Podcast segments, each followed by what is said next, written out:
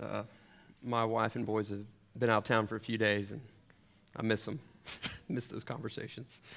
Uh, if you would like to go ahead and be turning to the passage we're going to be in this morning, we're going to be in John chapter 15, uh, verses 1 through 17. If you don't know who I am, my name is Wes Calton. Um, I'm the campus minister, the pastor for Reformed University Fellowship at Kennesaw State. Um, this is probably my third time uh, preaching to this congregation. Um, I think I taught a Sunday school back way back when. Um, and I even was uh, examined and licensed in your old building. And so I had a special emotional attachment to that. But even still, um, I'm excited for y'all. This is my first time getting to be in the new building, and it's beautiful. God is, is so good to y'all. Um, and so I'm excited for you. Uh, but RUF is the the campus ministry of the PCA. And what that means, if you're not familiar with it, is that uh, the churches of our presbytery put their hands on me and, and sent me uh, to go be a pastor to that campus, to go do evangelism and preach the gospel. I get to preach weekly. Uh, I get to have students like JT involved in the ministry. Um, don't believe everything he says about me, only the good things. Uh, sad Eric couldn't be here today because, uh, we'll pray for him in his car trouble. Eric's been a faithful member of our RUF committee now, I think, for uh, over a year. Um, but uh, it's, it's a blessing to have the churches of our presbytery in our region send me there to that campus. Um, it's a privilege to get to, to preach the gospel on the campus and lead Bible studies and disciple students. Uh, so I love getting the chance to come and share God's word with the churches that support our ministry um, and, and, get to do with you what I, I, get to do so often on the college campus, which is preach God's word. Um, and so, if you'll look with me at John chapter 15, one of the things I love doing most about my job is, is confronting students with who Jesus actually is, who, Jesus is according to his word, rather than who we just believe him to be. Um, I think all of us often are guilty of fashioning Jesus after our own image, um, especially on the college campus where there's so much um, individualism and, and, and, freedom of thought, and those things can be good things, but they can also encourage us often to just kind of make Jesus seem to be who we want him to be and, and write him off as such. And yet, he is often so much more complex uh, and challenging uh, when we actually see who he is in Scripture. And so, even this fall, we're going to be looking at who Jesus says he is. Um, we'll be looking at passages like this one from John chapter 15, verses 1 through 17. Let me read that for us as we begin our time together in God's Word, and I'll invite you to join me in praying for God's blessing in our time together in His Word. This is God's Word for us this morning. I am the true vine, and my Father is the vine dresser. Every branch in me that does not bear fruit, He takes away, and every branch that does not bear fruit, He prunes, that it may bear more fruit. Already you are clean because of the word that I have spoken to you. Abide in me and I in you. As the branch cannot bear fruit by itself unless it abides in the vine, neither can you unless you abide in me. I am the vine, you are the branches. Whoever abides in me and I in him, he it is that bears much fruit, for apart from me you can do nothing. If anyone does not abide in me, he is thrown away like a branch and withers, and the branches are gathered, thrown into the fire, and burned. If you abide in me and my words abide in you, ask whatever you wish, and it will be done for you. By this my Father is glorified, that you bear much fruit, and so prove to be my disciples. As the Father has loved me, so have I loved you. Abide in my love. If you keep my commandments, you will abide in my love, just as I have kept my Father's commandments and abide in his love. These things I have spoken to you, that my joy may be in you, and that your joy may be full. This is my commandment that you love one another as I have loved you. Greater love has no one than this that someone lay down his life for his friends. You are my friends if you do what I command you. No longer do I call you servants, for the servant does not know what the master is doing, but I have called you friends, for all that I have heard from my Father I have made known to you. You did not choose me, but I chose you and appointed you that you should go and bear fruit and that your fruit should abide, so that whatever you ask the Father in my name, he may give it to you. These things I command you, so that you will love one another. Uh, would you join me in going to the throne of grace and asking for God's blessing on our time together in His Word? Gracious Father, we thank you for the privilege and the honor of gathering together each Lord's Day and worshiping you. We thank you that you are active and present by your Holy Spirit to lift up our humble, meager offerings, to purify and cleanse them by the blood of Christ, and draw us into true worship. God, we would ask that you would continue to do just that, that you would be glorified even as we turn attention to your word, that you would continue to be at work through your spirit to give us eyes to see and ears to hear. That we would be changed and transformed by your word, Father. That we would see Jesus as he's presented to us in Scripture. In that whether we've never heard this or we've heard this a thousand times, Father, you would be faithful to transform, to cultivate, to do exactly what this passage says you are doing in those who are in Christ, in pruning and cultivating fruit in our lives that brings you glory. We would ask for just that work, Father, this morning in Jesus' name. Amen. So, recently, one of the endeavors I've taken upon myself, which maybe I shouldn't have done, uh, but YouTube kind of encourages you nowadays to, to try and do everything, right?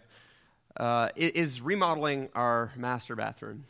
And if, if you're wondering, I have zero experience with just about everything that that entails. But, but, YouTube has everything, right? Um, YouTube has too much, really. I've probably, one of the mistakes I've made, I think, is watching too many YouTube videos. And now I've, I've seen like four or five different philosophies on how to do a shower pan, and I'm left to choose between them. Um, but recently, I had the uh, humbling experience of, of getting to that point in the project where it's time to actually start building stuff up. uh, the tear out's done, and I did a pretty good job of that. Um, but that day came to start actually doing things, and that's when I realized how inadequate my list was.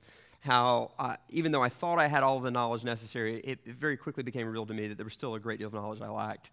Uh, and it was most clearly displayed to me through my many, many trips back to Home Depot.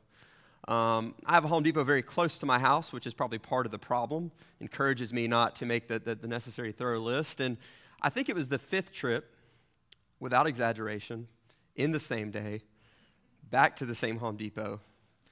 Uh, it was to the point where I was embarrassed to even walk into the store, right? Because the same people are working there, and it's, it's probably becoming clear to them this guy is struggling, he's failing.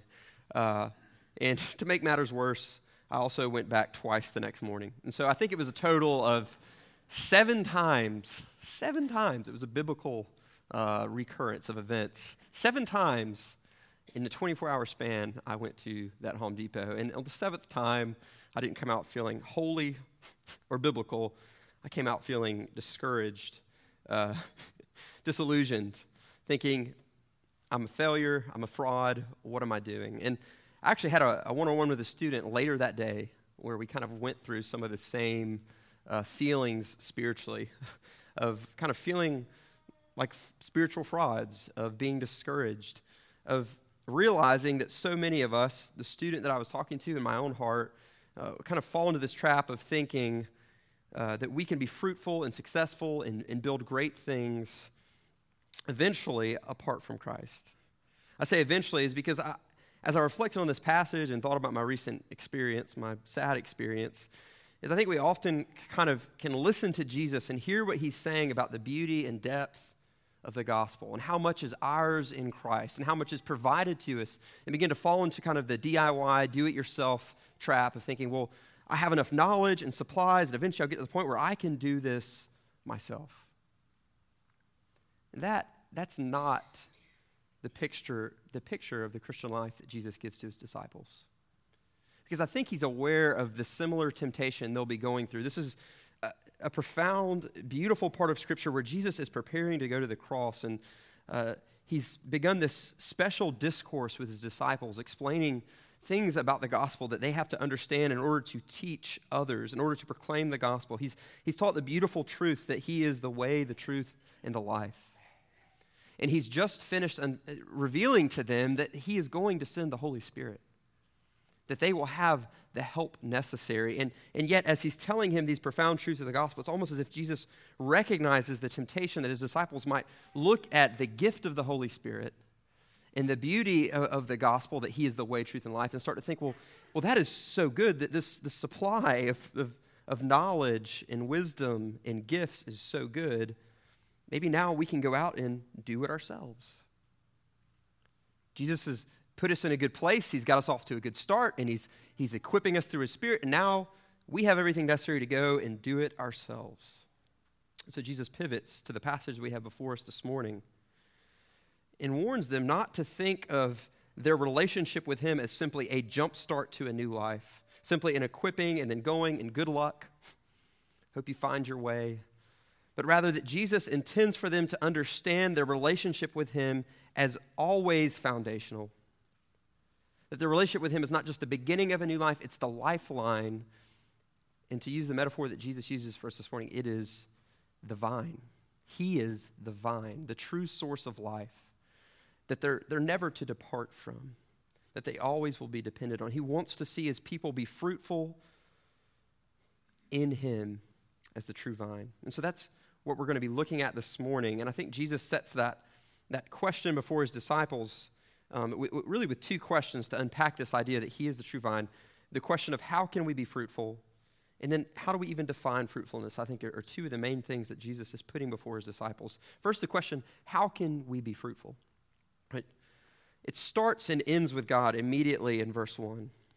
I am the true vine, and my Father is the vine dresser. Jesus immediately, through this metaphor of a vine and a vine dresser, confronts them with how they understand the source and sustaining power of their lives. Uh, speaking to his audience, speaking to his disciples in that day, as he mentions a vine and a vine dresser and fruit, they're probably thinking of a vineyard, of viticulture, and that is a biblical symbol often of blessing. That so often in God's word, wine is used as a symbol of abundance and blessing, especially in the Old Testament. And so Jesus very quickly is probably to them speaking of success and fruitfulness and blessing. He's, he's wrestling with that question that so many of us wrestle with. How, do I have success in life? And immediately, it, the answer is not in them. The answer is in who Jesus is and who the Father is. That Jesus is the sustaining source of their life, that the Father is then at work as the vine dresser. And that leads into the point of where we are as branches. And we can either be branches that are not bearing fruit that he takes away, or branches that are pruned. And on the surface of it, if we just stopped right there and didn't go forward in the passage, we might genuinely have the question Is Jesus removing us because we don't bear fruit? Um, does this mean then that we are saved or justified on the basis of our works? This is, you could perhaps imagine the disciples kind of squirming as Jesus says this, like looking at their track record, a mixed bag, and thinking, do, do we have enough fruit? And yet, Jesus makes it very clear as he goes on that it's impossible to be in him. It's impossible to abide in him and not bear fruit. That the only branches that don't bear fruit in this metaphor are the branches that are not truly in Christ. Um, if you've ever walked through a garden or cultivated a garden, uh, a common occurrence sometimes is perhaps an animal like a deer has been through there and s- stepped on some branches. There might be some broken branches that are, for all intents and purposes, broken off from the plant. And they might be hanging on, they might be caught in some other branches, but very shortly it will be revealed through their withering and dying that they're not really connected to the life source. And as Jesus starts off by saying, uh, in me that does not bear fruit. I think that's the sort of branch he's talking about because it's clear as he goes on that it's impossible to be a branch in Christ that does not bear fruit. And yet, Jesus is not presenting to us some health and wealth gospel. Here's how to have your best life now. If you just would be in me, life would be so easy because he uses this image of pruning. As we think about how it is that we are going to be fruitful in the Christian life, he makes really a promise to us that the Father is going to be at work. And yet, if you're familiar with the process of pruning, um, that doesn't necessarily speak to immediate joy. Uh, I remember years ago, I, I, spent a summer as a missionary in Peru in an area that I'd been to several times. And in one of the villages, Yipa, I, I lived with a pastor, Asensio, whose, whose job was peach farming. And there was uh, several times I got to go into the fields with Asensio and, and try and help him. help him. Uh, you can come with me, gringo. Uh, help him prune his peach trees. And so uh, I just remember the first time I went out with him, he handed me these, uh, these clippers and told me to go do it. And I was like, what are you talking about? I have no idea what I'm doing. And probably at least the first dozen trees that I did, he just followed behind me and probably cut off twice as much as I'd cut off. Like I was just so scared to actually cut off what he told me to cut off that I wasn't really effectively pruning. And I was amazed at how much was cut off, at how many branches and leaves were taken off in order to cultivate good fruit bearing trees. And so when Jesus uses this image of pruning, uh, immediately to the disciples, it should be uh, an awareness that he's not just talking about some sort of easy believism. If you would just put your faith in me, instantly your life would be amazing. Pruning can be painful, and yet it has a very specific intentional purpose of producing fruit. Of being in the long term, when the proper season comes, when the season comes for the fruit to be born, to be effective and good for the vine, the branches. And so there's a promise instantly in this metaphor that God is at work if we are in Christ. And yet Jesus is clear that we cannot bear fruit apart from him. Apart from the vine, there can be nothing. And this is, this is such a convicting message for myself. I think it should be a challenging message, especially for us as American Christians, that, that nothing else can be the source of our life. If Christianity is just a part of our life, and yet there's other things we are looking to for our, our true identity, our purpose, our joy, our sense of fulfillment. That that is not the vision of the Christian life that Jesus wants for us. You see, in, in Jesus' view, in this metaphor, if Jesus is the vine, if he's the true source of our meaning and our purpose and our fruitfulness, then we can never put our ultimate hope in any of the fruit in any of the good things that God might give to us. We can never fall into the trap of then believing that we are worthy in God's eyes, that we are worthy as human beings because of the fruit that God has produced. And yet it's so easy, isn't it, to begin to look at things like financial success or having a well behaved family, getting to early retirement, having exciting trips, having impressive philanthropy, potentially great things. Supplant Jesus as the source of our life. Are we sustained by Jesus? Or are we trying to be sustained by the gifts and the fruit that he produces in us? It'd be ridiculous as branches to think that once we produce a little bit of fruit or have a little bit of success, that we could cut ourselves off from the vine and then live off the fruit that's produced. That's not how the branches work. And so this, this is a challenging passage, isn't it? It's challenging, and yet there's hope. Because as we dig deeper into this question of how we can be fruitful, Jesus turns his disciples' attention to the fact that this is God's plan. That his plan is that he would be glorified as this happens. In verse 8, but this my Father is glorified that you may that you bear much fruit and so prove to be my disciples. You see, the plan of the Father is that our fruit would not be the basis upon which we are accepted by our Father, but rather proof that we are our fathers. This is one of the, the, the core central ideas of the gospel that Jesus' grace transforms us, and as that fruit is born, as our lives are changed, that is not the basis for which we are accepted in Christ. Instead, it is proof that we were already His. And so there's, there's once again a promise here. There's a hope for us to, to hang our hats on, not based on anything in us, but instead on the fact that this is the Father's plan. That Jesus has a very clear confidence, not that, you know, I've chosen the right people, you guys are, you have what it takes, but instead that this is what my Father plans to do. And notice that right before he says that, he says, If you abide in me and my words abide in you, ask whatever you wish, and it will be done for you. Right? He, he says the same thing later towards the very end of the passage. Whatever you ask the Father in my name, he may give it to you. Jesus understands that the Father is not going to withhold anything from his children that they need for life and growth in Christ.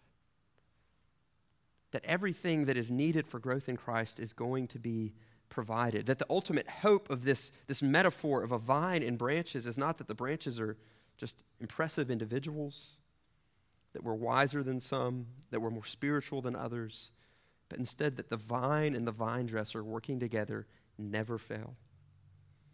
And as Jesus teaches this to his disciples, he's, he's hitting on, I think, attention for us. Um, many of us have probably heard the phrase, once saved, always saved. Um, and there's, there's certainly a biblical truth there. And yet, what Jesus is teaching speaks so much more to this idea of the perseverance or endurance of the saints. This idea that, that our relationship with Christ is such a firm foundation that there are none that can have a true faith in Him that will not endure, that will not abide, that will not bear fruit. And, and oftentimes we can run the risk of falsely communicating to people that Jesus doesn't care about what happens in our lives once we put faith in Him the first time. That, that oftentimes, if we say the phrase once saved, always saved, what people hear is as long as at some point back in your past you made a decision for Jesus, regardless of what happens after that, great, you're, you're covered, right? It's just like a good insurance policy. Do you have the insurance policy? Great, you're good. And yet, that's, that's not what Jesus teaches. He's asking his disciples not at some point in the past, have you made a decision to follow me? That certainly is part of our faith. But instead, do you have a living, abiding faith in me? Because if you do, I will produce fruit in you. Jesus does not fail to accomplish what he says he's going to do. And it's ultimately possible, and I think this is the turning point of the passage where Jesus begins, Jesus kind of concludes his answer to that, how can you be fruitful, and begins to redefine what fruitfulness is in verse 9. As the Father has loved me, so have I loved you. Abide in my love. Jesus is not contradicting himself here. He's not throwing in, he's been saying, Abide in me, abide in me. Oh, and also abide in my love, right? As if it's some different thing. But at the, the core and heart of abiding in Jesus is abiding in his love. There's almost a chain reaction of love in this passage. As the Father has loved me, I have loved you. And now that love is upon us, and it's about to pivot toward loving others. But much like a parent trying to convince their child to do something that they know is good for them, especially something that you, you know will bring them joy. So often you hear the parent saying, maybe you've said this recently, I know I have, to try and reassure them, Do I love you? Right? Do I love you? Does daddy love you? They're scared, they're not sure. Um, maybe you're trying to get them to eat spinach. Trust me, this is good for you. Maybe it's something good like chocolate or just something fun. Right? It's amazing sometimes how much you have to twist. We find ourselves twisting our kids' arms to get them to eat things like pizza. it's like, we know you're going to like this, right? We love you. Trust us. Jesus, at the core of this question of how are you trying to be fruitful? What are you looking for for life? He points his disciples to his love. Do you know who loves you? Do you know who loves you? Um, one of the, the harder things, and so I have to be careful talking about it because I don't want to lose it up here, but uh, yesterday I, I, I, went to the funeral of uh, one of my students' parents. Um, and it was a very difficult thing, and it was also beautiful.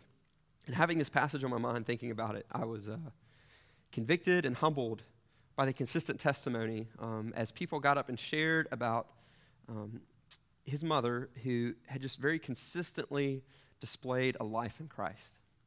As testimony was given to the fruit that was born. And uh, it was beautiful because at the end, the pastor got up and gave just a short message.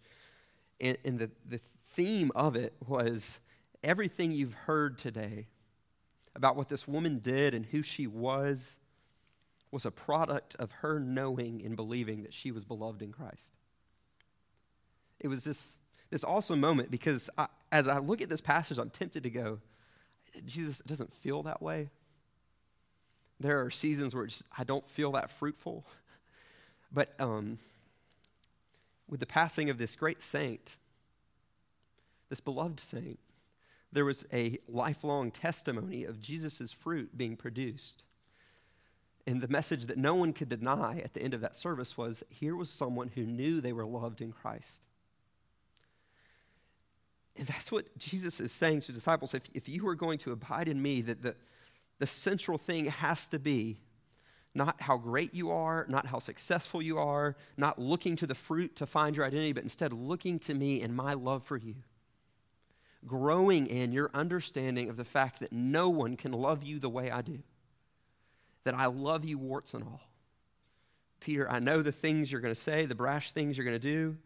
He's already foretold Peter's denial just earlier in this. But he looks at all of them, including Peter, and says, Abide in my love. The same love that the Father has loved me before the foundation of the world, I have loved you. And so, if we're to abide in Christ, if we are to truly be fruitful, we must never depart from the love of Christ as the core identity of who we are as children of God. That we are loved. Not because we're fruitful, but we are loved so that we can be fruitful. That's beautiful and encouraging to us. But Jesus does not stop there. He he then begins to turn and continue on this theme of love.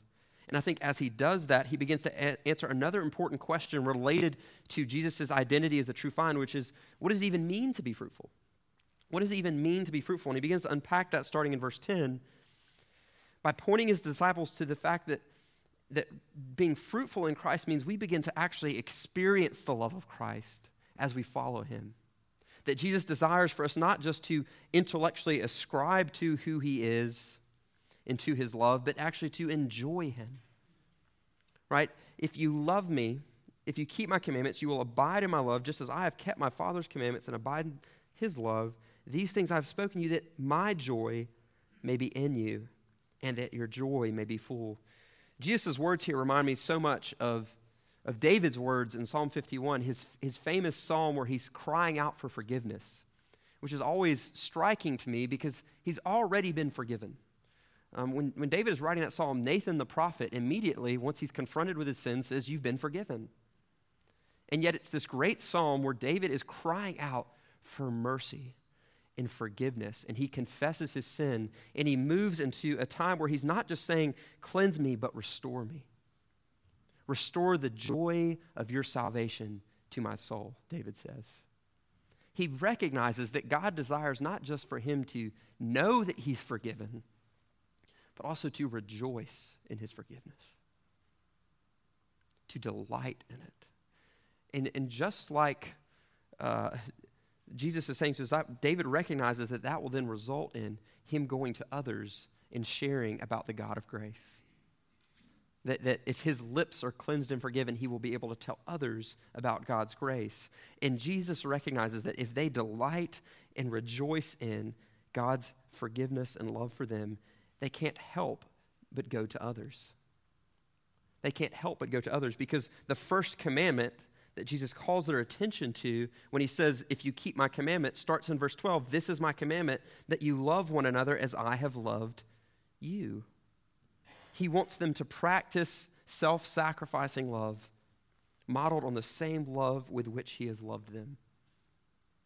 That as we abide in the love of Christ, real fruitfulness is first measured by love for others. And I love how Jesus, it could be really esoteric and kind of abstract for us to just kind of generically talk about God's love and being loved by God but it gets messy, doesn't it? It gets very tangible as soon as he looks at us and says, Go and love other people like I've loved you. Because then we can't be abstract, right? It's real people with real problems, with real mess. We are messy folks. And yet Jesus calls us to try and love each other the way he has loved us. And I think it, it, it relates so well to abiding because it's impossible for us to do that without then returning to Christ's love for us, right? Because that's what Jesus does even here. As he commands them to go and love like he has loved them, he reminds them, Greater love has no one than this, that someone laid down his life for his friends. You are my friends. Jesus is about to lay down his life for his friends. And so, even as he calls them to love self sacrificially, he reminds them that it's only possible because of his love for them. And yet it's also beautiful because we then become partners in the kingdom. Genuine fruitfulness, what does it mean to be fruitful? It means that we are actually participating in the work of King Jesus, in the things that he loves and cares about. Uh, C.S. Lewis, when he's in the Four Loves, talks about the love of friendship and how it kind of contrasts with romantic love. Uh, talks about this image of romantic love being two lovers kind of standing eye to eye, staring at each other's eyes, whereas the love of friendship being a love that stands shoulder to shoulder of people working together and moving towards common interests or a common horizon. Um, and I couldn't help but be reminded of Lewis's words in this passage because Jesus introduces this idea of friendship as he invites his disciples to not just be servants, but actually know what he and his father are planning. To, to know what they're doing with this self sacrificing love and enjoin, eh, invite his disciples to stand shoulder to shoulder with him. He calls them friends. And so, genuine fruitfulness in Christ is not us continuing to serve our own interests and desires, but actually beginning to live for King Jesus, to actually stand shoulder to shoulder with him and fight for his causes. And his causes so often involve loving others sacrificially, showing people the gospel even as we proclaim the gospel to them through self sacrificing love. And it's inevitable it's impossible for us to actually pursue that task without returning, without abiding, without abiding in the love of Christ. Jesus concludes uh, his teaching on this point with his disciples by reminding them of just that, by reminding them of grace, that none of this would be possible apart from the grace of Christ. Because you can imagine how his disciples would be hearing this, and as he says this, these very profound things. I'm not calling you servants, I'm calling you friends because I've revealed what the Father has said to me. That there would be once again a temptation, perhaps for pride, a temptation for, wow, we're, we're Jesus' friends. We're, we're pretty high up the totem pole. Once again, to perhaps think, like, you know, maybe we are good at this evangelism thing, or Jesus must have seen something in us. Verse 16 You did not choose me, but I chose you and appointed you that you should go and bear fruit, and that your fruit should abide, so that whatever you ask the Father in my name, he may give it to you. Jesus understands that true free grace is what is going to empower them. And that if they forget about the grace of God at work in them, they won't really be able to love others the way Jesus loves us. It reminds me so much, of, so much of Paul's words in Ephesians chapter 2, where right after one of the most profound statements of the free, forgiving grace that so many of you are familiar with, uh, he also s- states God's purpose to actually bring about good works in us. Ephesians chapter 2, starting in verse 8 For by grace you've been saved through faith. And this is not your own doing, it is a gift of God, not a result of works, so that no one may boast. But then Paul continues in verse 10 For we are his workmanship, created in Christ Jesus for good works, which God prepared beforehand that we should walk in them. Do you hear how similar what Paul says there about the radical free grace of God transforming us to then walk in good works? Jesus says, I chose you, you didn't choose me. You've been redeemed by grace. My love has been set upon you, not because of anything in you.